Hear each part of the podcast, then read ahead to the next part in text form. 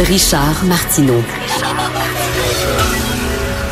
Pendant trop longtemps, le guide alimentaire canadien, il était fait par des lobbies. Puis ils disent, ah, c'est vrai que t'es pas obligé de manger de la viande à tous les repas, tu sais. Puis là, les gens de l'industrie du lait puis l'industrie de la viande, les gens des lobbies sont en calvaire, ça n'a aucun maudit bon sens. C'est parce que le guide alimentaire canadien est là pour l'intérêt des Canadiens. Ils sont pas là pour un lobby, là. Politiquement incorrect. Tous les jours en semaine. De 10 à 11. Et maintenant disponible en balado sur Cube Radio.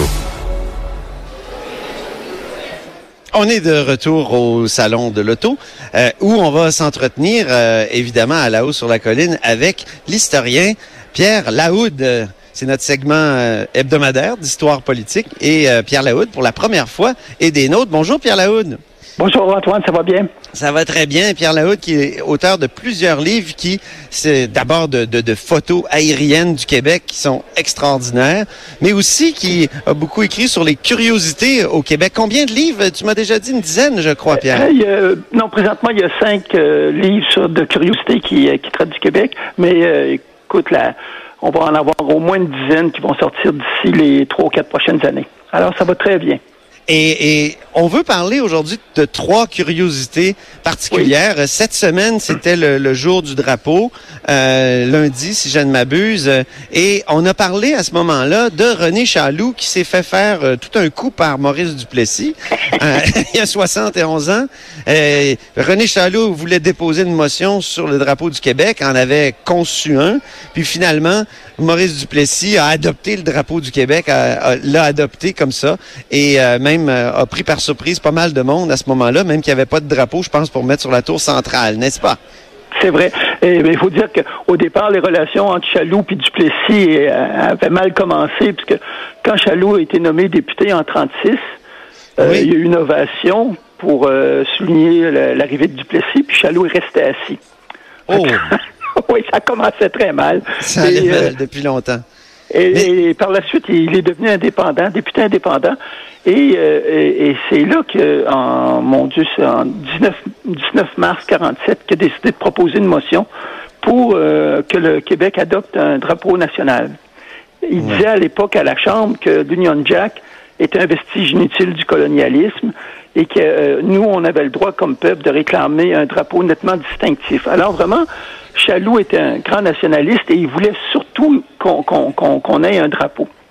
Et comme tu le disais si bien, là, il s'est fait prendre de, de, de vitesse par Duplessis. Et la journée où la motion de Chaloux devait être adoptée, le, le 21 janvier, Duplessis est arrivé en disant, écoutez, là, ça a été adopté au Conseil des ministres, puis il va y avoir un drapeau qui va flotter à l'Assemblée nationale, les fleurs de lys pointées vers le ciel, évidemment.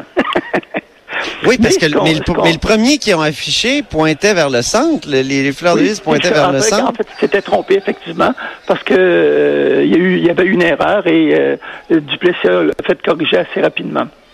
Mais euh, sur la, la, la pierre tombale de René Chaloux, dont tu m'as envoyé la photo, puis dont on Oui. trouve la photo dans, dans, dans un de tes livres, c'est écrit 1901-1978, mais sous, sous euh, cette inscription-là, c'est écrit Père du drapeau québécois. Et Donc, c'est extraordinaire parce que on dirait que euh, il s'est- mangé outre-tombe le, le- le père Chaloux parce que c'est c'est un très bel obélisque qu'on trouve dans le village de Kamouraska parce que Chaloux passait ses, euh, ses, ses étés là à Kamouraska et sa famille avait été une des dernières titulaires des droits seigneuriaux. Quand même, ils étaient très inscrits dans, dans le terroir de Kamouraska depuis longtemps. Ah oui. Et quand, quand tu vas dans le cimetière, c'est assez impressionnant parce que c'est un immense obélisque blanc. Et là, tu le, le nom de Chaloux avec euh, ses- sa date de naissance, sa date de décès. Et tout de suite en dessous, il y a c'est marqué Père du drapeau québécois et tout de suite, il y a un drapeau québécois de gravé euh, dans, dans la pierre. C'est vraiment très beau et ça souligne quand même l'importance qu'il a joué pour, euh, pour euh, la création d'un drapeau au Québec. Il s'est inspiré du drapeau de, de, de Carillon, notamment. euh, c'est ce que nous racontait que- un historien en début de semaine. Le- Oui, La dernière victoire de Montcalm. Oui, oui, effectivement. Et euh, mais le drapeau de Carillon euh, avait les, je me souviens bien, les, les, les fleurs de lys tournées vers l'intérieur, ou c'est le drapeau du Sacré-Cœur, un des deux? Il faudrait voir, mais je pense que c'est le drapeau du Sacré-Cœur qui avait les fleurs de lys tournées vers l'intérieur Ah avec oui. un cœur saignant au milieu. Ouais. Et C'est ça. euh, effectivement, il s'est inspiré du drapeau de Carillon pour euh, pour euh, pour pour, pour créer ce ce ce, ce, ce, ce- ce drapeau-là qui nous appartient maintenant. Quel genre de député indépendant il était, René Chaloux? En fait, euh, je pense que ça a été vraiment quelqu'un qui s'est impliqué dans le milieu. Euh, il, a créé un parti, hein, un parti national, Oui. et euh, qui a duré quand même euh, plusieurs années. Et ensuite, il s'est opposé, à, il, il s'est fait réélire comme député en 39, mais là cette fois comme libéral indépendant dans le Binière. Et là, il a mené une lutte contre la conscription. Et euh, en- avec sa lutte contre la conscription, il s'est fait accuser par la suite euh, de, de, de s'être opposé euh, à la conscription fédérale. Et il a dû subir un procès. Et Ah bon? pour lequel il a été acquitté. Donc, euh, et Chaloux, toute sa vie, a consacré sa, sa vie à- à- à- au Québec et à développer le Québec. Vraiment, c'est un, je pense que c'est un gentilhomme. Écoute, quand euh, Duplessis, Duplessis l'aurait rencontré deux fois, semble-t-il, là, juste avant la création, la, la- la levée du, euh, du drapeau. Et euh, puis, à un moment donné, Duplessis s'est inquiété de la réaction de, de, de, de Chaloux parce que là, il était en train de lui voler la vedette. Un Chaloux a lu, euh, dit Ah un très beau mot. là. Ah, vraiment, tu voyais que c'était un gentleman. Il avait, il dit, dit- ah, il avait dit à Duplessis, je vais, je vous rappellerai le souvenir du gars Honoré Mercier, répond Chaloux, et je vous accorderai le mérite de votre geste patriotique.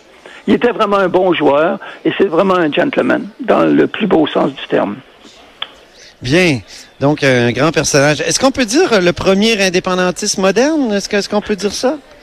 Je pense que oui, je pense qu'on pourrait dire euh, indépendantiste peut-être. en tout cas, c'est un grand nationaliste, un très grand nationaliste. Et euh, vraiment, euh, il a marqué sa, il a marqué euh, le Québec et aussi euh, son, son territoire qui est le, le Kamouraska. Même Kamouraska a, a- a même une place René Chaloux dans le village de Kamouraska pour souligner l'importance de cette personne-là. Quand, euh, important. oui, ben oui, ben oui. Ben, euh, changeons de, de, de tonalité un peu. Oui. Euh, Parce que quand je vous ai dit qu'on était euh, ici au Salon du Livre, on, on, on s'est dit qu'est-ce- quelle sorte de curiosité on pourrait trouver en rapport avec les voitures, les routes et tout ça? Puis, vous m'avez suggéré, Pierre, deux toponymes qui sont des curiosités. Donc, le premier, Alors, c'est-à-dire des noms de rues qui sont bizarres. Il faut dire que ben, qui dit voiture dit route. Hein? Qui dit route dit état des routes. C'est ça. Alors, qui, qui dit état des routes, à un moment donné, dit bon, ben, des fois des routes qui sont en mauvaise condition. Ouais. Alors, des fois, quand il y a les routes à l'époque, il fallait, euh, pour les, les entretenir, euh, souvent, ces routes-là étaient chaotiques, puis étaient minées par des sources d'eau. Très, Ah très, oui. très fréquemment. Alors, pour essayer de colmater ces sources d'eau-là, on plaçait des billes de bois au travers de la route pour stabiliser et en fait pour arrêter que ça cale, évidemment, puis que les voitures restent prises. Et Oui. évidemment, lorsqu'on l'on passait sur ces billes de bois-là, ben ça tremblait. Hein? Donc, Ça vibrait, disait- oui. euh, On disait que les gens avaient la branlette. OK. Mais il y a vraiment une rue de la Branlette. Puis, il y a une rue qui s'appelait, mais qui s'appelle maintenant la rue de la Branlette à Saint-Jean-Port-Joli. Et c'est encore plus curieux, la rue débouche sur un cul-de-sac. Puis l'autre bout de la rue il tombe sur la rue de l'Église. Alors, Ah euh, bon, OK. Il y a peut-être un lien, euh, un lien cosmique. et, Puis et- l'autre, l'autre euh, rue dont vous voulez nous parler, euh, Pierre, c'est la Fourche Aïda. Qu'est-ce que Ah c'est, en en Gaspésie, il y a un endroit qui était euh, où il y avait une- dans plusieurs euh, une, une rencontre de rue, et il y a une femme qui s'appelait Ida Fugère qui avait installé son magasin là, et on, on avait surnommé ce coin-là la fourche à Ida. et là, et ces, ces- endroits-là étaient évidemment c'était des routes euh, gravelées, hein, donc euh, euh, qui faisaient énormément de poussière. Et euh, pour la façon d'enlever cette poussière-là, c'était à l'époque, on, fait, on ferait plus ça aujourd'hui avec l'environnement, on, on huilait la route. OK. On- alors, le, le curé pensait à graisser la fourche à Ida. Merci infiniment.